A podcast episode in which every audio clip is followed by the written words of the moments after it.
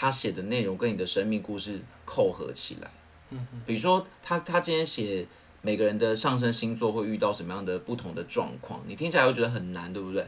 但是他可能在写你的上升星座的时候，他就会去介绍说啊，比如说上升母羊的母羊的人，呃，小的时候就会过得很很很艰难，因为上升母羊的人要靠自己生活，嗯，对，就类似这样子很生活化的写法。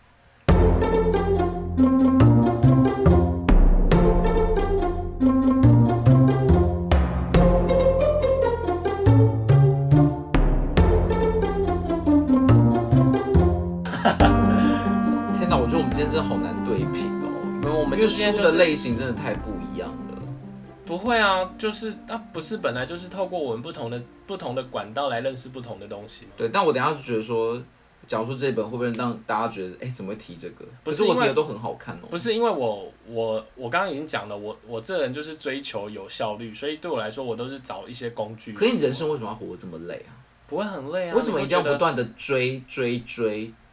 就是你又不是黄你刚刚是不飞，是你刚刚对不对？就是为什么一定要一直 run run run 这样？啊，对对对，我觉得你是皇妃或者防弹少年团才需要。这样哎、嗯，好，没关系，我们就来看你多不追。然后慢来散步的人，接下来要介绍什么书呢？我我其实很喜欢一本书，想要先跟大家讲，但但这本书真的是一篇一本小品，而且很偏。啊，但这可这可能是我人生里面最喜欢的书之一，很好阅读吗？非常好读。那它是什么？它是小本还是它是内容会让你一直？它是一本人物传记，谁的？苏有朋。这本其实影响我很深欸、可是我我好奇他在什么时间写的？这本书是这本书叫《青春的场所》，在在记录他在读建中的生活。你知道他是一个功课非常好的我知道我知道我知道然后建中考上台大电机这样。对，就是他他功课非常的好，可是他同时那时候是小虎队成员哦、那他后来有毕业吗？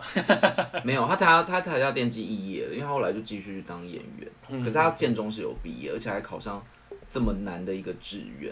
我我我接触到这本书的时候，刚好就是我在读高中的时候，然后那时候我是看那个，其实《青春的场所》出很多很多年了，然后那时候我是看他上，那时候他还在台湾，然后他就上那个陶晶莹的娱乐新闻，然后就是宣传他这本书书再版这样，我才知道有哦再版。对，再版，我才知道有这本书，然后我就很好奇去买来看，因为他其实讲的很生动。哎、我看的时候其实非常影响我，因为就是我刚好那时候也是高中，他就他里面就写了他在建中时候，然后加入小虎队的那些过程，然后以至于他最后是怎么一边经营事业，又一边可以考上台大。然后过程当中、哦对对过程当中有很多的波折跟异样眼光，他都写的很细微，嗯，可是就是很有共鸣啊。比如说他记得什么事情吗？比如说，他说他有一次上音乐课的时候，然后就叫大家出来唱歌，就因为他是小虎队嘛，大家就觉得他已经唱的很好，哦但有一些人是很鄙视，结果他出来的时候就唱的超难听。就这种这种故事很留下，很留在我心中。然后他也讲了他后来可是可是他呃，他怎么他有写到他怎么面对，或者是有啊，多多少少有一些，只是他是用很生活的方式写过，他没有那么他没有那么心灵鸡汤，就是所以他他想要让读者感受到的是什么？是呃，就是他的是一种传豁达，还是是一种我觉得他没有特别设定什么目的，因为他真的不是什么心理成长书，甚至我觉得他有点像是为了这个艺人品牌而出的。哦，就是写他有点算是写他的故事，嗯然后让大家可以多了解他嗯这种感觉。可是我觉得这本书会这么影响我的原因，是因为一来就是我们的那个年纪是一样的嘛，他在写他的高中；二来就是我觉得哦，原来身为一个艺人是要这样子付出代价的，因为他同时是学生，同时又是当时候这么红，当时候最红的一个团体的成员。所以你那时候是不是也在想说啊，那可能我受了一些原子我年受了一些波折也是正常的，因为毕竟我也是即将要出道。而且他的他的书还分成就是两部分，一部分就是他在念建中，然后顺便是小虎队的时候，然后另外一部分就是他好像他是不是就淡出那个他，因为他要考大学，所以他好像就淡出那个小虎队嘛，他就变成了一个正常的正常的高三生。嗯嗯，然后然后他退出哦，他应该没有退出，他可能只是为了考大学哦淡出还是什么的，然后他就跟大家一样去考大学，挤公车，然后读书，去 K 书中心这样，嗯他就写的很有趣。我我真的觉得这本书真的写的很好。可是你应该有点忘记他为什么很有趣了，还是嗯，就是他写的很生活化，然后你可以得到一些艺人不为人知的秘辛。哦，哎、是不是因为他自己会念书，所以他可能文笔也不错？文笔也不错，但是也不是很做作的那种，反正就是你就会觉得他就是一个很很像日记式的在写自己的故事，然后故事是有趣的。对，而且有起承转合，就是它里面有很多心路历程是你不会发现的，比如说他他写了一些他那时候在小虎队里面，然后怎么去怎么一边一边嘎那些演绎，然后一边嘎课业这种的。哦，所以好像你自己也在处于那种生活，然后去体验那种生活。然后他甚至后面还写书，因为他其实因为是艺人的关系，所以他落掉了一大段读书的时间嘛，他没有办法两边都兼顾。可是他最后竟然有办法在高三这一年拼起来，直接就台大电机。对，而且台大电机是第一志愿啊，他等于是他甚至还有某几科是考全国榜首，他里面还有一些还有一些照片呢、就是他要把他要把他成绩单照出来，然后有有一些科目是榜首还是还是那种很高分那种。好强哦！非常的强，然后他就里面有分享一些他是怎么拼起来的，比如说他要怎么读书，然后怎么那个，就是我觉得很非常的正向跟好看。哦，对，但这本书是不是已经绝版了？对啊你后来有查一下吗？他还买得到吗？因为我我没有特别查，我刚好有在再查一下，然后我发现我发现还都都可以买到。青春的场所嘛。我的我的我的哦刚好都可以。反正这本书，我觉得大家可以去查了，应该也不难找啊。如果真的绝版了，应该图书馆还有吧？反正它再版过啊。哦，对，叫做《青春的场所好，那接下来我要讲的，其实我我今天要讲的一定都很工具啊，因为我就是真的是 前》，因为你是工具人。对我接下来这一 这一本书是，呃，诶，华华顿商学院最受欢迎的谈判课，嗯上完这堂课，世界都会听你的。有没有有没有哦，有没有觉得 上完这堂课，世界都会听你的哦？感觉蛮威风的？那你上完之后，世界有听你的吗？我我我老实说，这本书我好像只看了六七层，后来好像不知道去哪。然后那个作者是史都华戴蒙，然后他是先觉出版社的这样子。呃，他这边有一些说，有一些人说说他上了课到底发生了什么事情哦。他说他上了这堂课之后，让飞机掉头回来载他。然后他说某某 B 说他上完这堂课之后，他说服公司帮他加薪了三万五千块美元。嗯哼，然后另外一个人说，有一个他上完这堂课之后，他说服他五岁的女儿自动打扫房间，有没有觉得很厉害？所以它里面是在讲谈判技巧？对，其实他他没有讲太难，但是这本书其实是我当初看到，我真的觉得真心觉得喜欢的一本书。然后我其实后来是因为我家里有一些搬家，所以后来这本书不不知道跑去哪，要不然我其实有点想再再拿回来看，继续看这样子。然后我这边简单讲一下它有一些内容好了，就它它有几个主题，其实我觉得它讲的都很简单，嗯可是却是我们常常在谈判的时候常常会忽略的这样子。他其实一开始就已经讲了，就是 我喝一下水。那现在我们是要怎样进一段广告？你先唱一首歌啊。我唱歌很难听啊。好，就是可能今天装太多声音了，装到装到喉咙哑了这样子。他其实有提到，就是说我们每次都会觉得，哎、好像我真的上了这谈判学之后，好像每一次就可以说服人家，就可以讲得很厉害。可是其实你要有一个正确的心态，真的学会谈判之后，并不是让你每一次都可以打出全垒打，嗯而是在你 多参加完几场比赛之后，你会增加你安打的打击率啊。你要不要？你要不要先暂停一下？你有办法讲吗？我需要我好可怜哦。需要先暂我觉停。得你真的需要多唱一首。不是我这我没办法唱，而且你现在你现在在讲这本我我没有看过，所以没办法帮你补充什么。是不是？你有办法继续吗？有一种有一种心酸感，好像有一种这个 常年卧病的一直要吐吐出最后一口鲜血，然观众后来讲想说你来要不要讲这本去休息书这样子，对。所以，嗯、他所以他一开始就讲了，我觉得这个就是一个对于谈判正确的认知啊，就是说，其实你不用预期，就是说每次你一定能说服人，嗯。但是如果你用对了技巧，你就有机会可以增加你的打击率这样子。嗯。那它里面也是有几个章节，我简单截取了几件事，就是其实有时候谈判的目标要很清楚，比如说呃，他说有一个人他的爸爸就他现在住院，然后他现在就一直在不停的复健当中，嗯。可他爸爸就一直吵着说他要回家，那他儿子就一直劝他说：“你不能回家，你现在就这样子，你怎么可以回家呢？”这样。那他们后来如何妥协？就是他后来就认真问他爸爸说：“你可不可以告诉我，你现在为什么想要回家？”然后他爸爸就说：“因为我想要在家里过，我就在家里过生活。我想要在家里用我的电视，用我的任何的设备，我就是想要在家里做正常的生活。”那后来就跟他爸爸沟通说：“其实你现在这样子，你都还要复健。”你回到家怎么可能能正常生活？嗯，所以他爸爸就后来就因为这个原因，所以他就理解，然后他们就就回到，就他就继续在医院了。所以他其实在表达是说，其实有时候可能你去理解那目标，或者是你在谈判的目标，你到底要完成什么事情，其实是蛮重要的。嗯，对。其实他讲的议题都蛮简单的，就是。但刚刚那个的技巧是什么？有点听不出来。就是有时候你说要先理解他的目标是不是？不是，对啊，对啊，就是。我们每次都会说，他说他要回去，你会说你不能回去。可是问题是，为什么我们从来没有人去理解说，那他到底为什么要回去？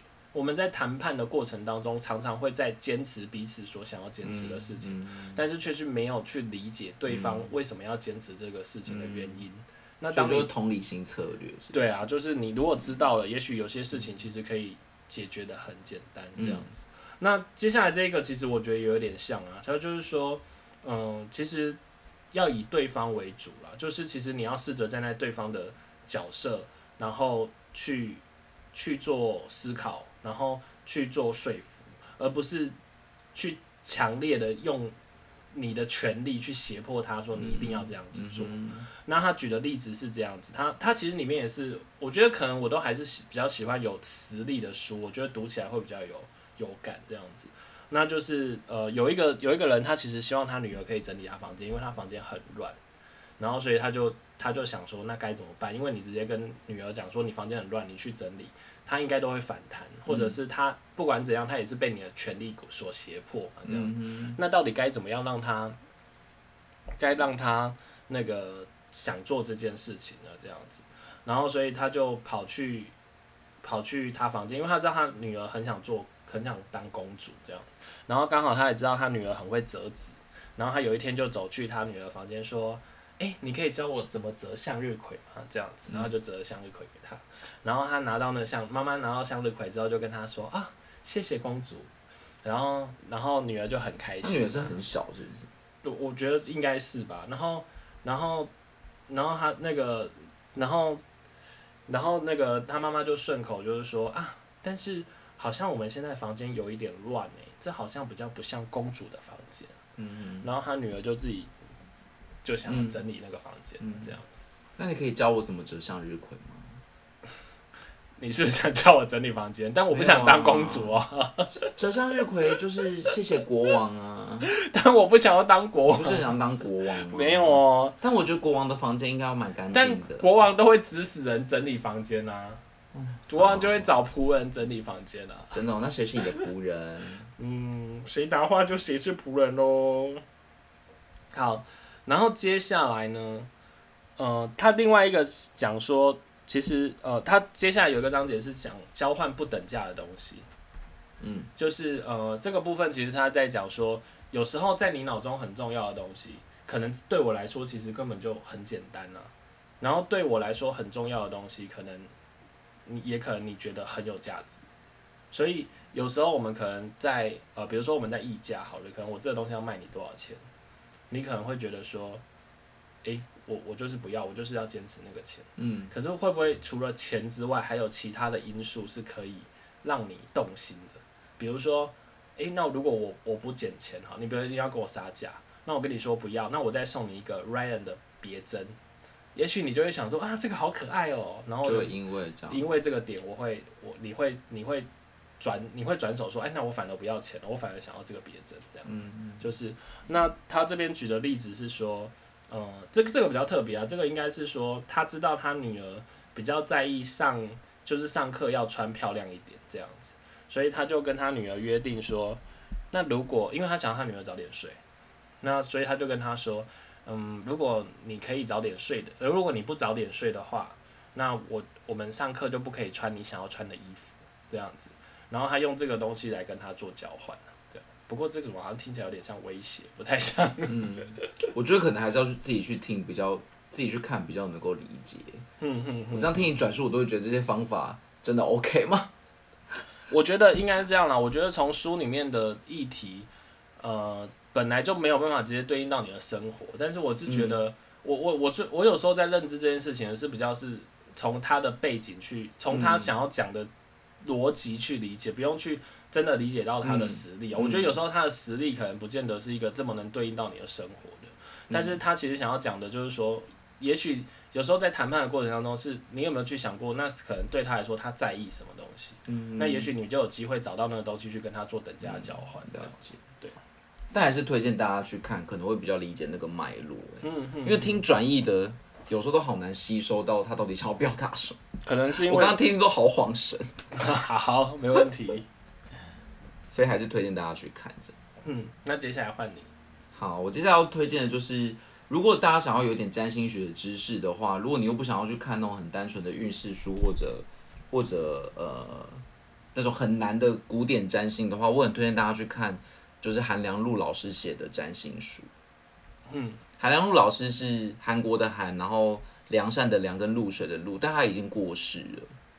嗯，他是他是一个也是非常有名的，就是作家，可是他本身有在研究占星，所以他文笔非常的好。嗯，然后我觉得他写的那些书都是，虽然他是占星，你可能也是有一点基本的知识，但是我觉得你可以把他写的内容跟你的生命故事扣合起来。嗯，比如说他他今天写每个人的上升星座会遇到什么样的不同的状况，你听起来会觉得很难，对不对？但是他可能在写你的上升星座的时候，他就会去介绍说啊，比如说上升母羊的母羊的人，呃，小的时候就会过得很很很艰难，因为上升母羊的人要靠自己生活，嗯，对，就类似这样子很生活化的写法，所以我觉得他写的书都很深入浅出。嗯。啊，等一下，等一下，等一下，呃，为什么？就是只有这样，不是不是，他为什么上升万上升的人都会过得很艰难？没有要上升母羊而已啊。他说上升母羊的人就像野草一样，常常都是被人家撒出去，然后就不管的。就是这是他描绘的方式，所以他上升母羊都会生活在一个很小，就是小时候都生活在一个很艰难的环境，因为小的时候你应该要最受爸妈管嘛，最受爸妈爱护嘛，可他反而是很独立生长，这也就养养成了他很勇敢无畏的个性。哦，你是说他在描述跟形容上面，其实用了很多很多不会太硬的词句，然后会会是对啊，因为如果他让你很有一直跟说什么上上星座就是什么宫到什么宫，你就听不懂啊。哦或者都如果单方面讲运势，你就会觉得这好像就只是一一套说法。但好像在听他讲这个星座学的时候，好像在讲一个故事，就是他会挖掘你的生命故事，你会不自觉的投射到说啊，我是我是这个星座的人，那我可能小的时候就有这种感觉，你就会觉得他讲的很准。可他那个准并不是预测准，那个准是哦，他可能有有呼应到你的故事这样，或者说他可能会说啊，这个星座的人都会跟原生父亲有点有点问题，然后就开始剖析说为什么，因为这个星在专业领域里面是怎么讲说他跟父亲是怎么影响之之类的，所以他又可以把。占星学的知识用深入浅出的方式带进去，你就不会觉得，哎、怎么好像我不是占星专家，我就听不懂。嗯嗯对嗯嗯，他的输出很多，还有出工位书，出各种，就很多本。只是说他已经过世了，所以他现在就是留一些学生把他以前的那些讲稿收集起来，然后重新再版出成书这样。啊，他也培育了很多他的学生，所以他的学生还是有继续在写书或者讲一些运势啊，或者一些科普。你啊、你再讲一次那个老师的名字，韩良露，呃他也是一个很有名的作家，所以他也出过很多书。他一个字，韩国的韩。哦，韩国的韩，然后良善的良，露水的露。哦对，好，好，好，好，那又到了工具难理解时间对。接下来是那个啊，其实这本书也是很久了，就是呃，他在讲一个轻松驾驭意志力，然后他是斯坦福大学最受欢迎的心理素质课。这个作者是凯利麦高尼格，他的题目是什么？轻松驾驭自意志轻力。松驾驭意志力。对对对，然后呃，出版社是先觉。那这个呃，这个呃，这这个作者，我是从呃，我我看了这本书，然后后来有在那个 TikTok 看到他有一个，听说他有一个演讲很有名，我、嗯我不知道呃，我那时候看到有一个演讲是他在讲说，其实他其他开场也开的蛮好的，他就说呃，压力对人是有害的。嗯，他说他在几年前是这么告诉人家的，今天他要在这里跟大家说，压力是有害的，但是这只在于你认为压力是有害的人身上。嗯也就是说，只要你认为压力对你是无害的，那你就不会被压力所伤害。嗯哼对，然，后好悬哦。就是就是他呃，他先他就直接破题说，我今天要告诉你什么，然后而且我在更正我之前跟你讲的一个事情这样子。然后呃，这个轻松呃这个轻松驾驭意志力这件事情呢，其实他比较在跟你讲说，其实意志力是一个有点像肌肉一样，其实是可以训练的这样子。然后他这边提到就是说，其实如果要训练意志力，有三个很简单的方法。第一个就是冥想，就是每天固定冥想，然后你可以慢慢加长时间，你就可以训练意志力。那有讲冥想的方法吗？没嗯没有，他只是说这个就是冥想应该是标准啦，就是让自己的心里不用去想任何事情，但是你的专注力应该是存在的，然后就是完全不思考任何事情，然后让自己停留在那个不思考事情的嗯状态里面这样子。嗯然后另外一个是运动，但是他这边提到的运动，其实你如果要训练意志力，不用，因为毕竟你不是训练肌耐力嘛，所以它的运动其实蛮单纯的，就是它只是说，你们每天固定在某个时间点出去散步的五分钟到十分钟，你只要每天执行这件事情，其实你就在训练你的意志力，嗯因为你其实就在控制自己了嘛，这样子。然后他另外提供一个方式也蛮有趣的，就是呃。比如说你，你很喜欢吃某个饼干或糖果，然后你故意把它放在一个你出门就会看到的地方，嗯，那你可能就会习惯出门就会去拿它，对不对？然后你就要只要训练自己出门不要去拿它，这可能就好是难哦。这就是一种训练意志力的方式，就是那拿了会怎么样吗？因因为你不拿它就是在控制自己嘛，所以就这个过程就很像你在训练自己的肌耐力，所以。你要控透过你的意志力去不拿它，所以，哦，我现在在教的是意志力的训练方式嘛，所以他这他举的这个例子是，这也是一种训练意志力的方式。但是要选那种他就是真的非常，就你很喜欢，然后你会对你会忍不住一看到他，你就会想吃的这样。那如果那个人在出门前已经先吃了两个，啊，结果他不拿，这样算吗？这样有算有算符其实这这可能跟他里面有一些讲讲的有一些有有关的。他其实有提到，就是说，比如说意志力也是一种肌耐力的消耗，所以当你今天特别累累的时候，你会更控制不住自己。嗯，所以我觉得你刚刚讲的那个比较像是说，你已经先满足自己了，所以你就更能控制自己啊。所以我觉得这可能也是一种训练，只是说这可能不是相对那么好的训练。所以它其实还是有一些前提，对不对？它其实还是有真的，嗯它因为毕竟它是一本书，所以它里面还是有深论蛮多内容的。我只是截取了部分这样子。好的，对，然后呃，他其实也有在谈几件事情啊，就是说我们常常呃在在这个过程当中，可能会常常呃被意志力会常常因为一些行为上面呃忽忽略掉我们我们的我们一直在就是我们的目标难以达成，有时候是因为习一些习惯上造成的这样子。嗯比如说，他有一个是叫做道德许可证，对他他在谈的就是说，诶，其实有时候我们不是为了就是想说要自己吃健康一点，对，然后比如说我早上吃沙拉好了，然后我就会下晚上我就会想说，哎，其实我平常很少吃菜，然后早上吃的菜这么健康，那太好了，那既然我这么这么棒，我晚上奖励自己，我吃一下盐酥鸡好了。哦，就你会不会有常有这种 有这类似这这是种状况？补偿心态吗？对，就是你，你只要做了一件对的事或者很好的事，比如说啊，我今天去跑，然后我跑了二十圈好了，我就想说啊，我运动好多哦，然后我就想说，那我我去，我好像今天可以吃炸的，嗯，可是你就会发现这件就是你补偿的事情，千万不要跟你的目标相违相违背啦，要不然你就会陷入这个道德许可有证的这个。这个这个我有懂哎。对对对，然后有些人就会把它补偿，就觉得说我好像要特别再补回来，就没想到补的更多。对对对，然后另外一个就是说，他叫你，如果你要达成你的目标，你要善用你的欲望。嗯，我先举几个例子哦，比如说，如果今天有个标题叫“下杀一折起”，你会干嘛？我会稍微看一下，对，或者你就会买嘛，对不对？就是比较有机会买嘛，嗯对不对？嗯那为什么你会想买？便宜。对啊，它它就是激起你的欲望了嘛，对不对？所以欲望是一个很强力的那个，比如说，或者是如果有时候你去超市，你可能闻到很香的味道，你有可能就会忍不住多买几包饼干，或者或者就把那个东西带回家了这样子。所以其实人是很容易被欲望驱使的。那他这边就有提到，就是说，其实你要透过你的欲望来驱动自己。嗯，那举举个例子，就是说，呃，他他这边是提到是说，呃，比如说我我完成什么事情，我就可以去做到，就就可以奖赏自己了。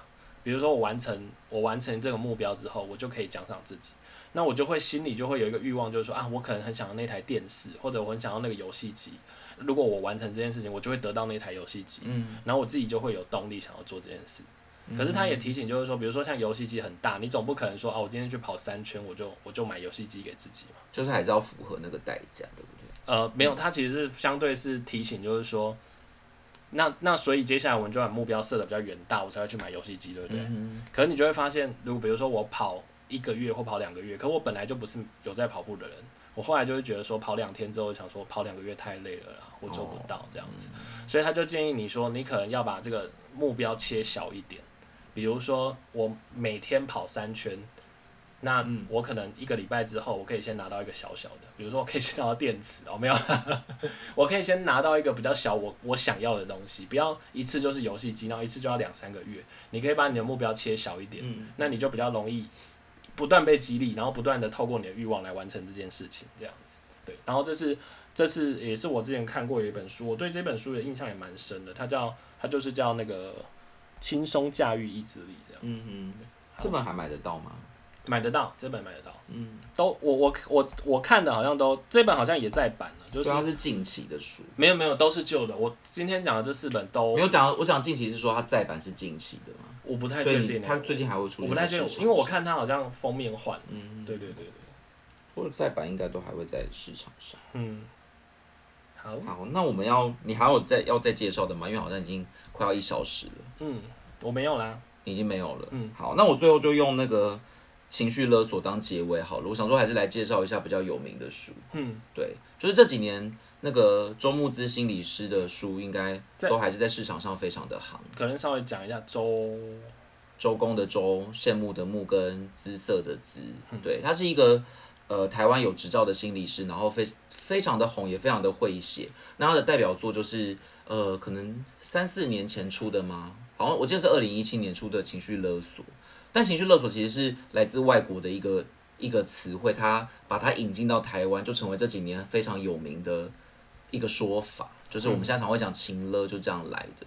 其实我觉得情绪勒他引进的哦、嗯，不能不能完全归功于他，一定有一些人早就知道了，嗯但是他他可能是最大的功臣，因为他引进了这个概念，然后用他的方式跟实力重新诠释了之后，就有更多的人知道这个概念，嗯嗯。所以等于是很多人就透过他知道，并且我觉得那一本书是真的写得很好，嗯嗯嗯，对，因为他那一本书可能是我这当年最喜欢的一本书吧，即便它不是文学书，叫什么？就叫情绪勒索。哦，对对对，然后也卖得很好，现在都还在排行哎、榜上。我记得，呃对，我好像有看到，我好像有看到，就是你应该看过才对啊，很有名啊。我没有买，我没有买，它应该是某一阵子在排行榜上，但是我非真他可能，现在五年六年了，都还在排行榜上。但是我好像因为碍于我家里，我我也买了一本叫什么《失控的正向正向什么正向思考》，哎、但我觉得那本写的很差哎、失控正向思考这本，哦，这又在诋毁他。就是我我完全没看，我记得我那时候应该是排队排了一堆书，所以后来我就想说，算了，不能再买了，所以它大概在那个时期我有看过这样。嗯，不过真的很红，现在捞回来看也可以。而且我觉得他都用很浅显易懂的实力去去阐释说什么叫做情绪勒索，因为这个词其实有很多个层次跟跟怎么讲不同的定义。嗯，嗯对，不是只是单方面的你认为的那样，所以我觉得可以透过它去了解，而，自而且它也是一个反射吧，就是你透过台上说，哦，原来我以前是这样子被情勒过，我自己都不知道。哦，对，所以我觉得有蛮有蛮有那种提醒效果。我就是可能会发生很多事情，我们都觉得我们可能有心里有愧，或者是或者是我们可能不知不觉也发生了情绪勒索别人的状况，嗯然后在那个过程当中，我们才发现说，其实这些行为可能都是被伤害了，或者是去伤害对，就是你在阅读过程中才知道说，哦，原来这就是也符合他所讲的，所以自己可能是加害者者，自己都不知道。那你还有印，因为我想这本书应该是写的不错，就是你那时候有你有印象比较深，他举什么例子吗？他真的很多哎、我我觉得太多可以画成京剧，我就没有特别整理，反正就推荐给大家看。那他今年还出了另外一本，我觉得可以视为是情绪勒索的姐妹作，叫做《修路创伤》，也非常的好看，但是对我来讲后坐力没有那么的强。可是他，你可以把两本一起一起呃搭配着服用。他在讲什么？收入创伤其实跟情绪勒索的概念比较像，但是他会特别的重视在原生父母对你的羞辱上，哦，去特别讨论这个点。其实这也是情勒的一个手段。哦，他就去探讨说父母的这种羞辱是怎么去呃养成一个人的的面貌，然后你你现在的各各种模样或者各种行为是怎么来自于你小的时候被羞辱的这个过程。但很多人不知道，你要觉察了，你才会知道说，哎，原来我发生过，我我我自我我现在的这个反应或者举动，原来是来自于我小的时候受原生父母的影响。哦，因为你有觉察，你才可以超越嘛。这个我觉得这个观念是非常重要的。有些人会一直不敢去正视自己有这样的行为，但是如果你理解，你就会发现这其实也没有什么，很多人都有这样的经验。你只要觉察了，你以后就不会再做了。哦，不然其实。人对于原生父母都是复制或反复制嘛，你会在不知不觉当中复制别人，所以就为什么有一些有一些小有一些小孩小的时候被家暴，他长大长大的时候反而会去家暴别人，可是他自己其实是家暴的受害者，他理当不应该去做这个行为嘛，可是他其实会再去做这个行为，这就是复制，或者有些人是反复制，爸妈对我怎么样，我就越不这样做，可是会走向另外一边极端，这都不好。哦，了解了解，我觉得蛮可以看。嗯嗯嗯嗯，好。但我还有很多本要分享了，所以我就先到这里好了。嗯嗯，因为已经有点没关系，我们可以留到下一集啊。知识量可能也爆。我觉得现在听众应该可能困题，想说什么时候参加，什么时候听我们节目这么多内容这样子。不然大家就看我们写的那个大纲，然后去拉时间轴好了。对对对对好，如果毕竟好书不嫌少了。对，如果如果大家还还有兴趣听我们这种知性的声音的时候，这样太知性了。可以，可以，我们可以再试试看，能不能做下一集，或者我们是不是要集中讨论某一些类别啊？今天真的好分散哦，因为我觉得每个人的阅读真的太不一样。对，因为我当初只是想说，你有你的特性，我有我的特性，我觉得不用框局限在某个特性里了，所以我觉得就可以分享一下我们两个觉得的好书会是哪一类。但是没想到书还比上次电影更容易分散。我觉得上次讲电影比较聚焦。嗯嗯嗯嗯，好。嗯，没关系，我们再改进喽。好，那今天的时间就到这里结束哦。好的，大家赶快去看书哦。拜拜，拜拜。